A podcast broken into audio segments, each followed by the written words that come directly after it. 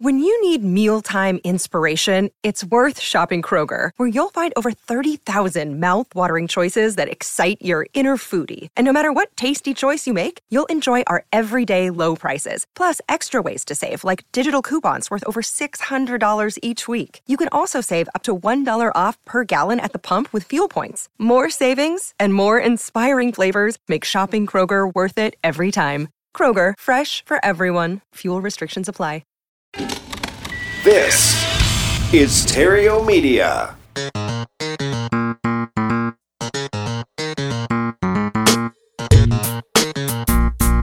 Success in real estate has nothing to do with shiny objects. It has everything to do with mastering the basics. The three pillars of real estate investing attract, convert, exit. Matt Theriault has been helping real estate investors do just that for more than a decade now. If you want to make money in real estate, keep listening. If you want it faster, visit reiace.com. Here's Matt. Hey there, Epic Investor. It's Matt Theriault from Epic Real Estate, where we show people how to invest in real estate with an emphasis on retiring early. That's what it's all about. And if this is your first time here, really glad that you found us. If you like what you hear, make sure you hit the subscribe button before you go. And if this is not your first time here, welcome back and thank you for sharing this with your friends, your family, your network, your associates, with everybody that you know, because you're the absolute best for doing that. We just wouldn't be here for you if you didn't do that. So thank you again. Eternally grateful. I've got a great guest for you today if you want to continue wholesaling properties.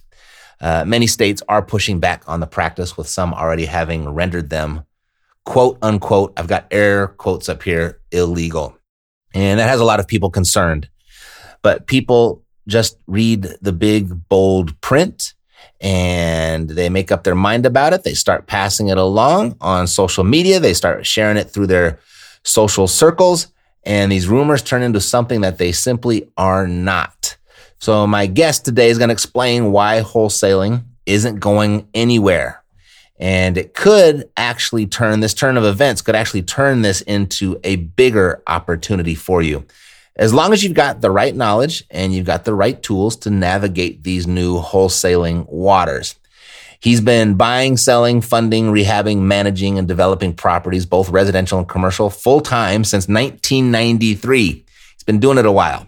And he's participated in hundreds and hundreds of deals, made millions and millions of dollars along the way. And he's still going. He doesn't see himself stopping anytime soon. I mean, why would you when you love what you do and if you've perfected the tools and systems that make the business easier and more profitable?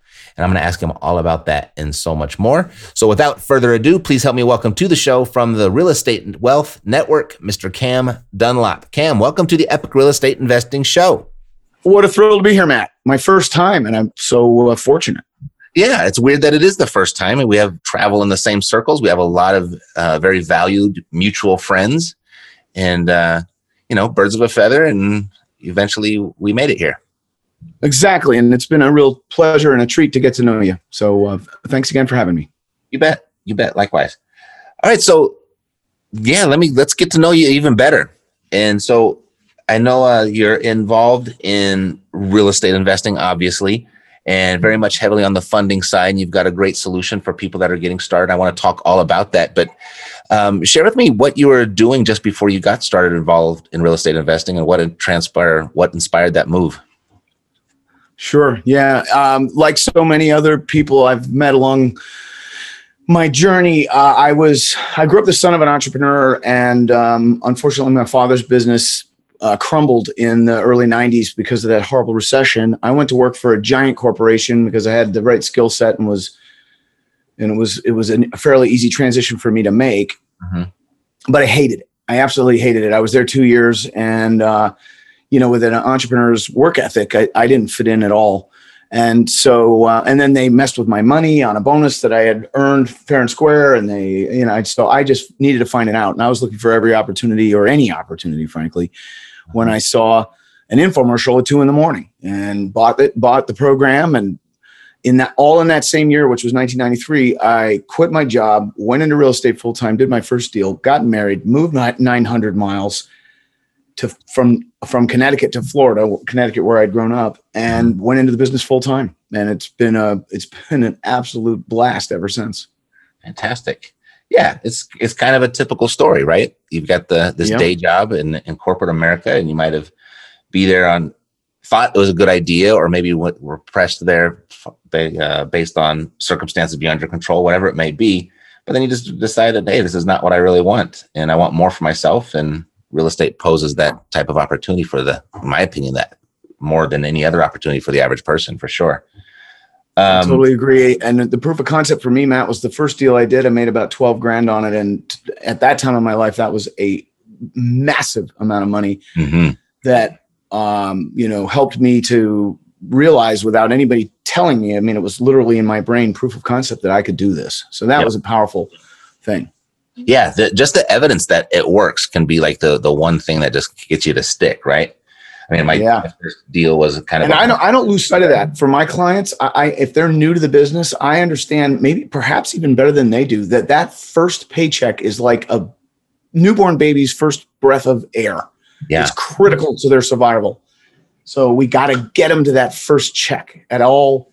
You know, be damned with everything else. Get them to that first check. yep yep we very much focus on that um because I, I too you know know exactly how valuable that is my first deal was kind of a home run kind of like yours where it just seemed like this massive amount of money but it took me about seven or eight months before i got my second one but if i hadn't had that first one i don't know if i would have stuck it out seven eight months because i knew what was possible you know you said something Well, yeah, and if you've got if you've got people around you who are doubting what you're doing and and putting that seeds of that doubt in your head, it, it's easy to walk away if you don't have Yep. some sort of proof.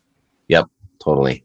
You had said something, and I don't know if I've ever had a guest that said something like that before, and I'm a little bit envious or intrigued by it at the very least, being that your dad was an entrepreneur. I came from Yes. a, a family of civil servants. You know, they were worked at the DMV and police officers and fire department people, and my whole family thought I was absolutely insane. Um, I, I don't even know what question to ask about what was it like to grow up with a dad as an entrepreneur. Maybe that's the question. Well, I, I went to work for he owned a uh, a printing and pre press business where he was involved directly involved with big corporations and their advertising collateral. So their advertising messages and and images. And um, as a kid, I went to work for him and did you know when I was young, I did nothing but wrote tasks that you know it was like ka-chung, ka-chung, ka-chung, and that was my you know what I did. But then I'd work there summers and during school breaks and stuff, and you know got more involved and more responsibility and then decided ultimately to go to college and my um, and major in what I was doing with him, which was printing systems technology. And um, I got a bachelor's of science in printing systems technology, which does me absolutely no good today whatsoever. but it was the it was the bomb back then. And so uh, so when I got when I got near to graduating college, my dad offered me a job, as you might imagine, but I, but I, and I said, well, let me see. I'm not sure. And he said, what do you mean? I said, well, I want to make sure that I could get a job without you. I, I want to know that I'm, that I can stand alone in the marketplace. Mhm. And he was like, good. I like that. So I went and I did a bunch of interviews and I got a couple offers. And then I took those offers to him and I said, Hey, you got to beat these. right?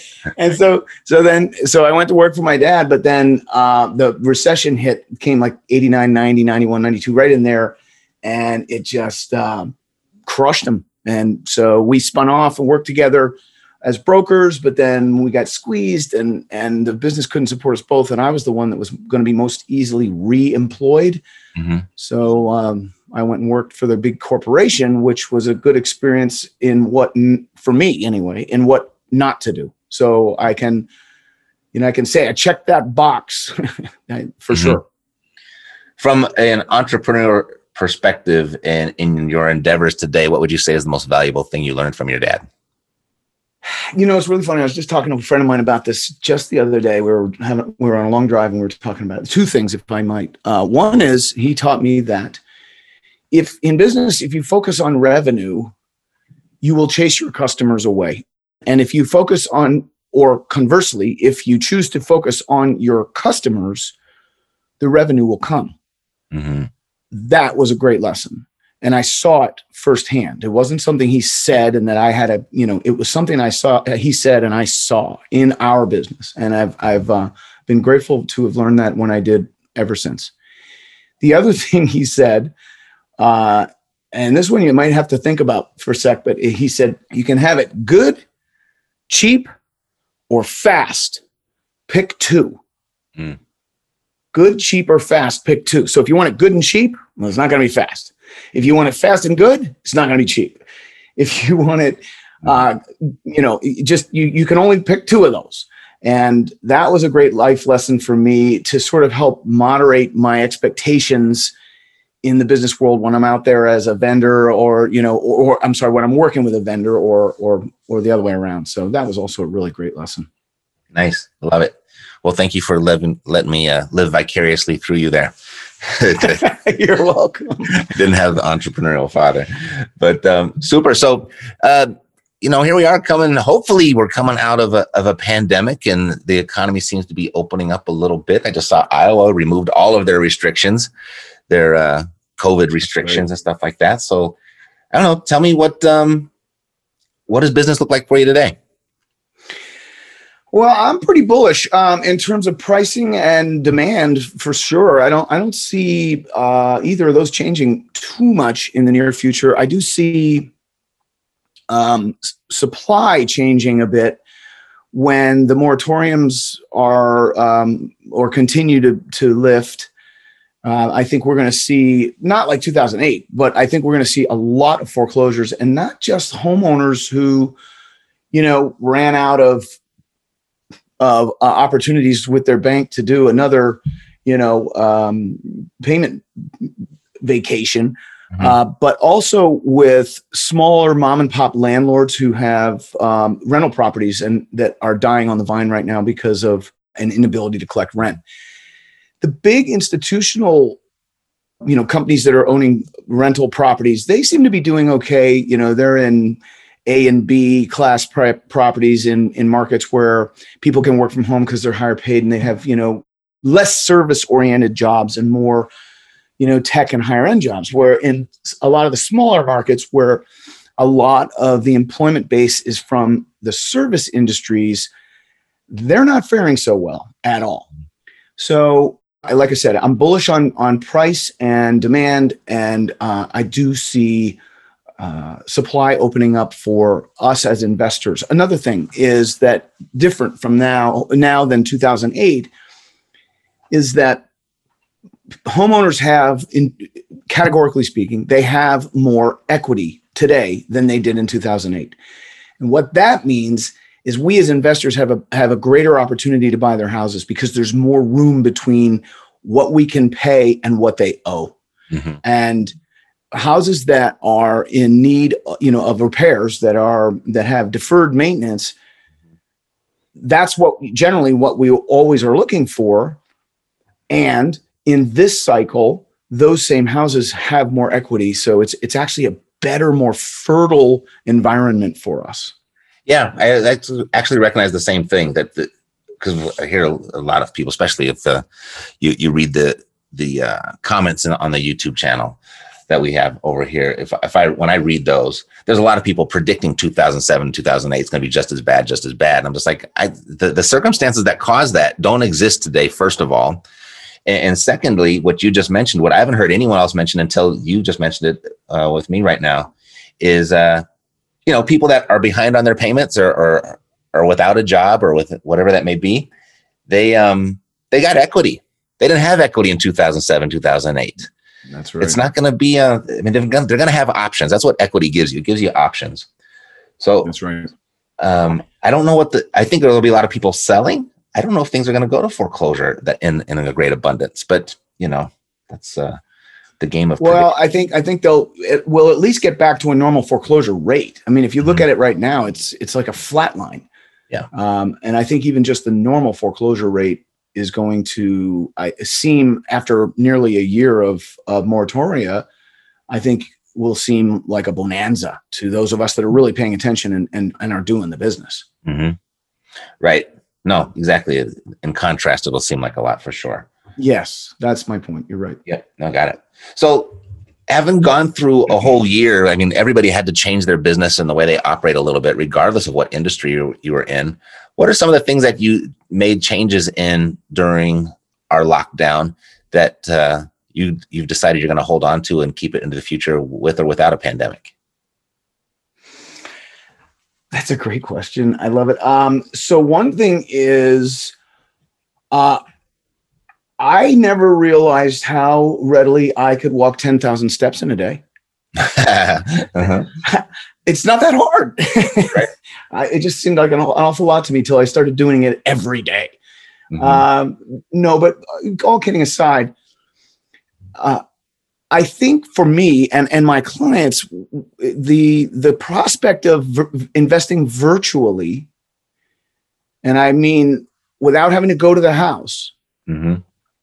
Be, went from you know this sort of obscure talking point to mainstream. Mm-hmm. So virtual investing is now normal, where you know, a couple years ago, I'd I'd be sitting in my house where you know I live in upstate New York most of the year, and in Florida some of the year.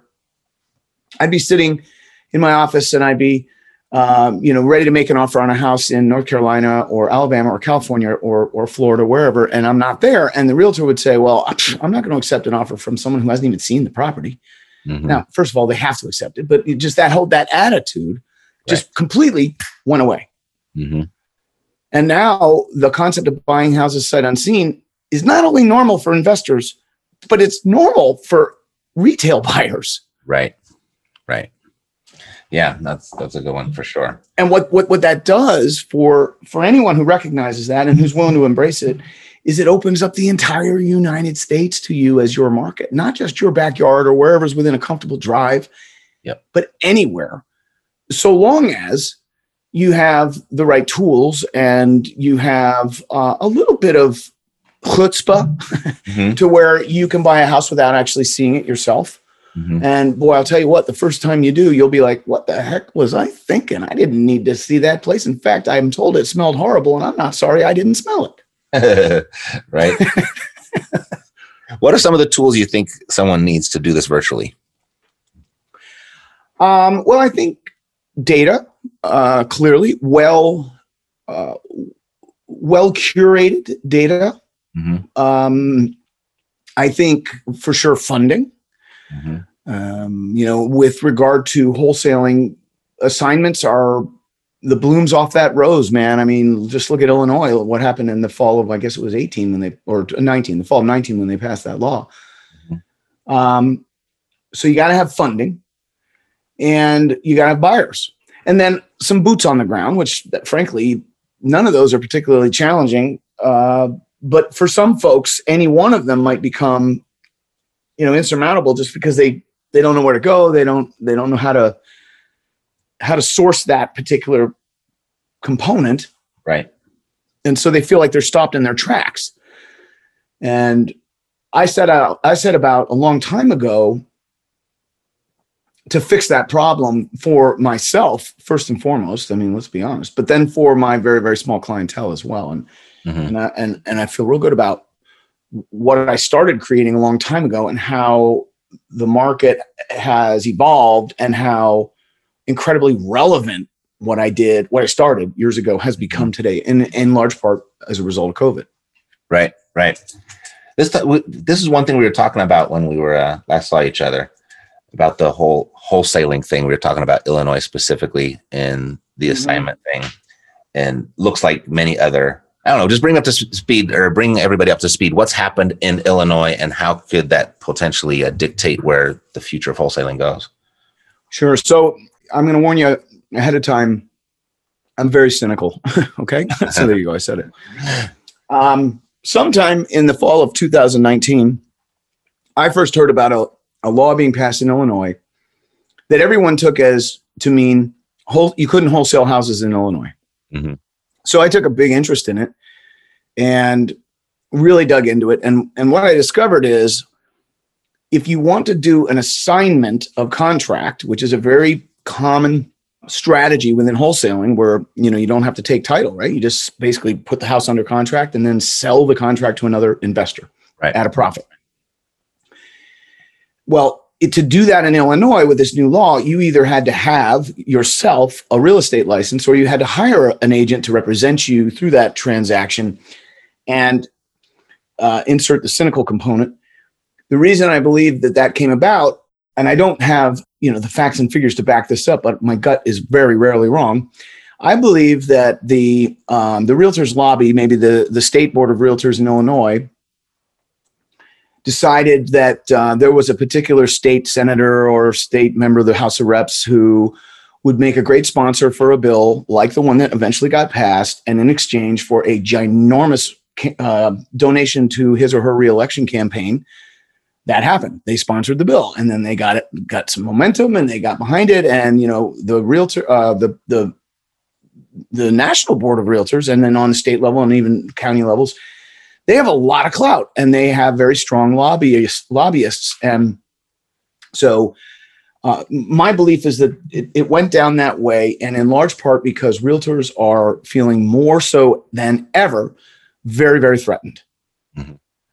I think they worry about, you know, whether or not their existence is, is assured for the long haul. And I can tell you that companies like Zillow and now Trulia, which is one, uh, have made it their mission and not covertly at all to literally eliminate the need for realtors.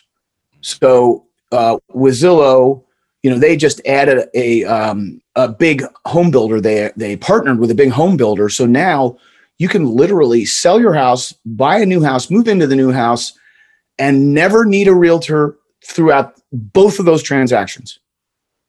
And I don't blame them for feeling threatened, just like buggy whip salespeople did in the day. Right. Uh, so, you know, when you when someone feels threatened or cornered, they get ugly, and that's I think the backstory. So now we know that politicians are copycats, and so I'm hearing about Texas, Oklahoma, and you know some other states that you know there's rumblings that they're going to adopt a very very similar uh, uh, you know um, law, and so what it comes down to, and it, it by no means is this the end of the world. In fact, it, it, it there probably are some unintended consequences that will actually benefit us from this Mhm.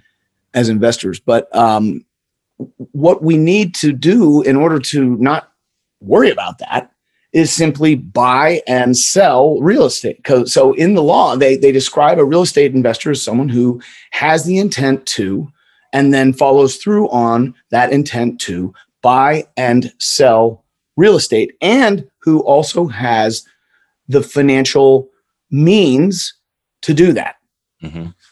So when we're wholesaling, if we buy and sell the house and we have the financial means to make that transaction happen, whether it's through a third party or you know ourselves, doesn't matter. Mhm. Does- as long as we have the means to make that happen, then no one could argue that we're real estate investors. Right. And so that's been my perspective on it. My take on it is, you know, if you're in a state or if you're talking to a closing agent that doesn't want to do an assignment, well, then do a back to back or simultaneous closing. Right. And that's that particular, the funding, the third party funding that is super niche oriented toward that specific type of transaction, which is typically called transactional funding. And it is exactly what we've been doing and are, I believe, the best in the business at Mhm. since 2009. Got it. So so by by by getting into that business in 2009, I had no way of knowing how much that would benefit me and my clients today now that the bloom is off the rose in terms of assignments. And it's it's been uh, another, you know, another example of a of a a good move on my part that has made us extraordinarily relevant and in large part thanks to COVID. hmm Yeah. A similar situation when I started my podcast 11 years ago, and nobody knew what a podcast was. and no idea that it would be mainstream, you know? Um, Yeah. Similar type of situation. Because uh, you know I think you're you're very right. Um, you know there will be copycats. I mean already there's documentation or, or, or some guidelines you have to follow inside of Ohio, inside of Pennsylvania. They're all pushing back on it, and I think you're right. I think the the real estate agents are threatened. I don't think of wholesalers posting on social media their big checks on how much that money they just made helps at all their cause because realtors see that. Um, but Well, there's nothing to not prevent dead, them from becoming a wholesaler. say again, Really, I said there's there's really not much to prevent a, a realtor from becoming a wholesaler and joining in the fun. Right? Why not? Totally. There's an awful lot of our clients hmm who are realtors, hmm and I applaud that. I absolutely applaud that. And and you know, I have my clients ask me all the time, should I get my real estate license? I realize this is a little tangential, but I think it's pertinent. And I say to them, maybe if you want it, sure. And I'll tell you what, there's there aside from commissions, there's one big advantage to having a real estate license as an investor. Mhm. You have uh, an option B to offer the seller if they don't want to sell at a price that works for you. You can list the house. Mhm. That's kind of that's kind of a huge benefit. Sure. And then having the wide open avenue of referring to other agents as well, particularly if you're going to be doing this virtually nationally. Yeah, that's actually Sure. something I've started just to toy with, like because I had my license, I let it expire. I just didn't like the recurring uh, or the continued education. I just thought it was a pain. But now I'm thinking like, okay, well, maybe from a referrals perspective, that might be a good thing to have. Um, if more states do follow suit with Illinois, you know, what's the big deal of just getting a license? It's not that difficult. It's not expensive. And I think it's, I think it, where you were talking about unintended, unintended consequences of maybe potentially helping us in the long run. I think it's just enough of a little bit of a hurdle to start thinning the herd a little bit and, and thinning the competition that's out there. That's exact. Yep. There you go, Matt. You nailed it.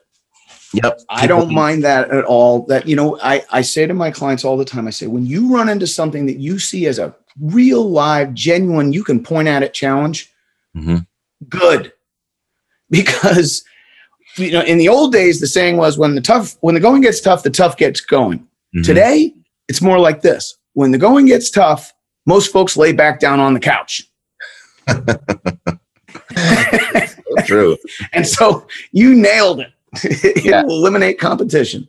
Yeah. So I, I, hopefully not anyone hopefully not anyone listening to this podcast right now right, right, Yeah. They all, they all zoned out during that spot. No, I think it's going to be a huge advantage for those that are just willing to take a little bit of an extra step. I think it's, uh, that could be very fruitful for you just by doing that. And I, I already know people that have heard about this and they just quit and decided to go something, do something else because they didn't think they could wholesale anymore, which was a tragic lesson to learn from this for them for them. Yeah.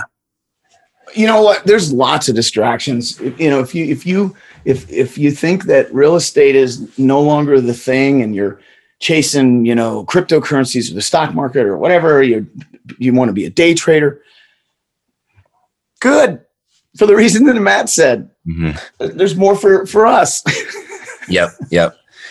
In, in real estate, regardless of what new thing comes along, it really is the final frontier where the average person has a legitimate shot at creating real wealth for themselves.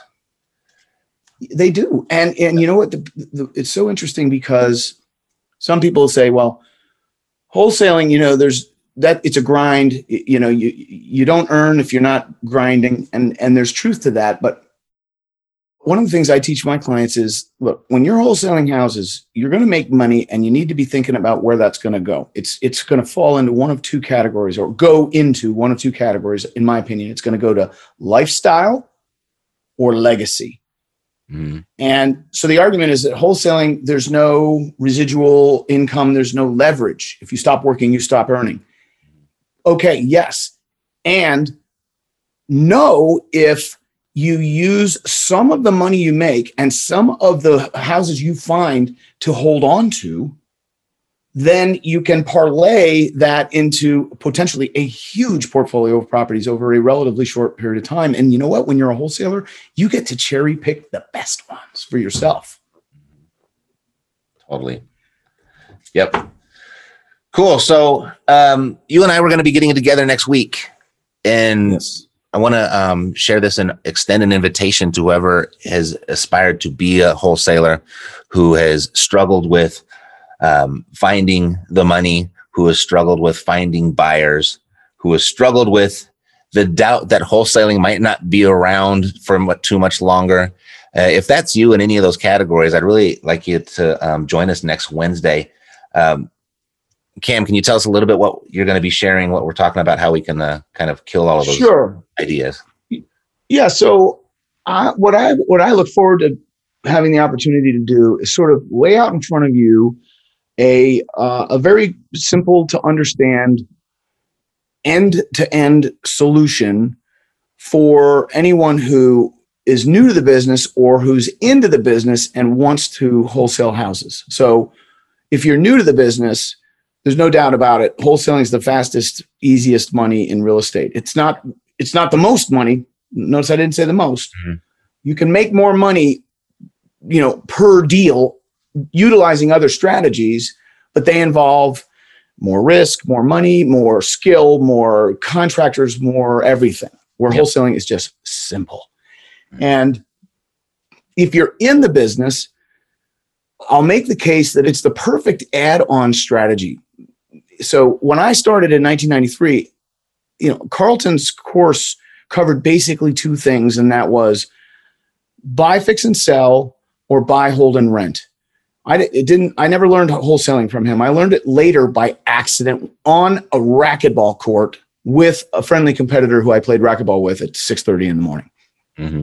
When I told him about a deal I had under contract but didn't really have the capacity to jump on it, my intent was to rehab it. But I, and I had two full time crews at the time, and I I knew I could see there was no way I was going to get to this house for at least the next couple two three months, and I was going to have carrying costs and you know, vacancy um, risks and all of that. And I was just lamenting about that. And he said, Well, tell me about the house. And I did. And he offered me five grand for the contract. And I was like, Whoa, wait, mm-hmm. what? Mm-hmm. And that that was my introduction to wholesaling. And what and what I discovered was that the skills you learn as a wholesaler are like the fundamentals of anything, right? So if you're a golfer, there's you got the fundamentals and you need to practice those fundamentals every day. And if you're in real estate, you need to practice the fundamentals every day. And those fundamentals ultimately are what you do as a wholesaler.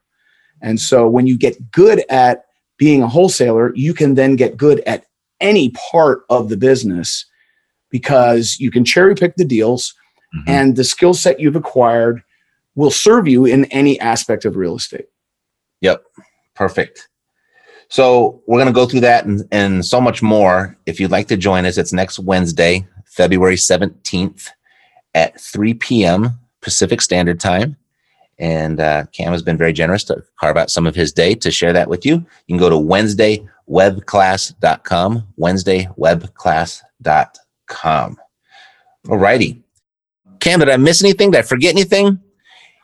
Well, what's, what's, I'll add a couple, just a couple last little uh, bits to um, hopefully push anybody who's um, thinking about joining us next week mm-hmm. over the edge. Um, while we're together, I'll show you some software that will blow your mind as far mm-hmm. as what is available to you in the marketplace when you have the right software with the right curated data that, or with the right data that's well curated. I mentioned that before. Mm-hmm. I'll show you how our funding works. And here's a part that honest to gosh, you might think is too good to be true, but I'm going to prove to you it's not. I'll tell you now, but I'll prove to you on Wednesday it's not. When you are part, when you're on our team, when you're part of my extended family, the CAM fam, which was mm-hmm. coined by one of our clients.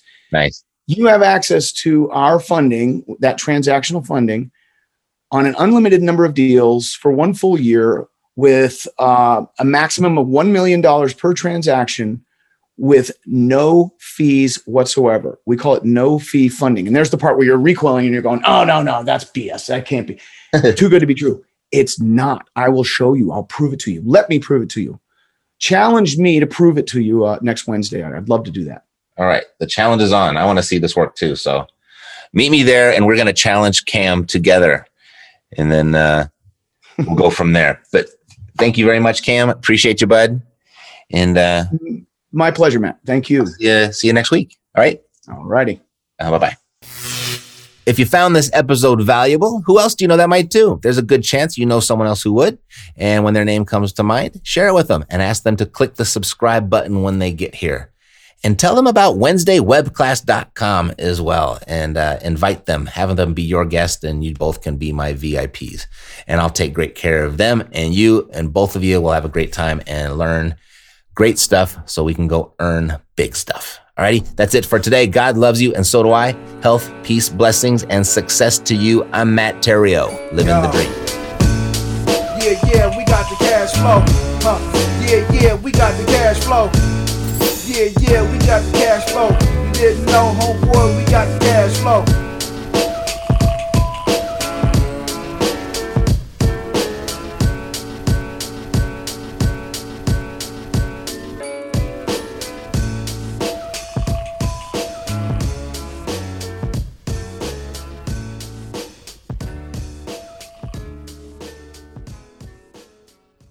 This podcast is a part of the C Suite Radio Network. For more top business podcasts, visit c-suiteradio.com.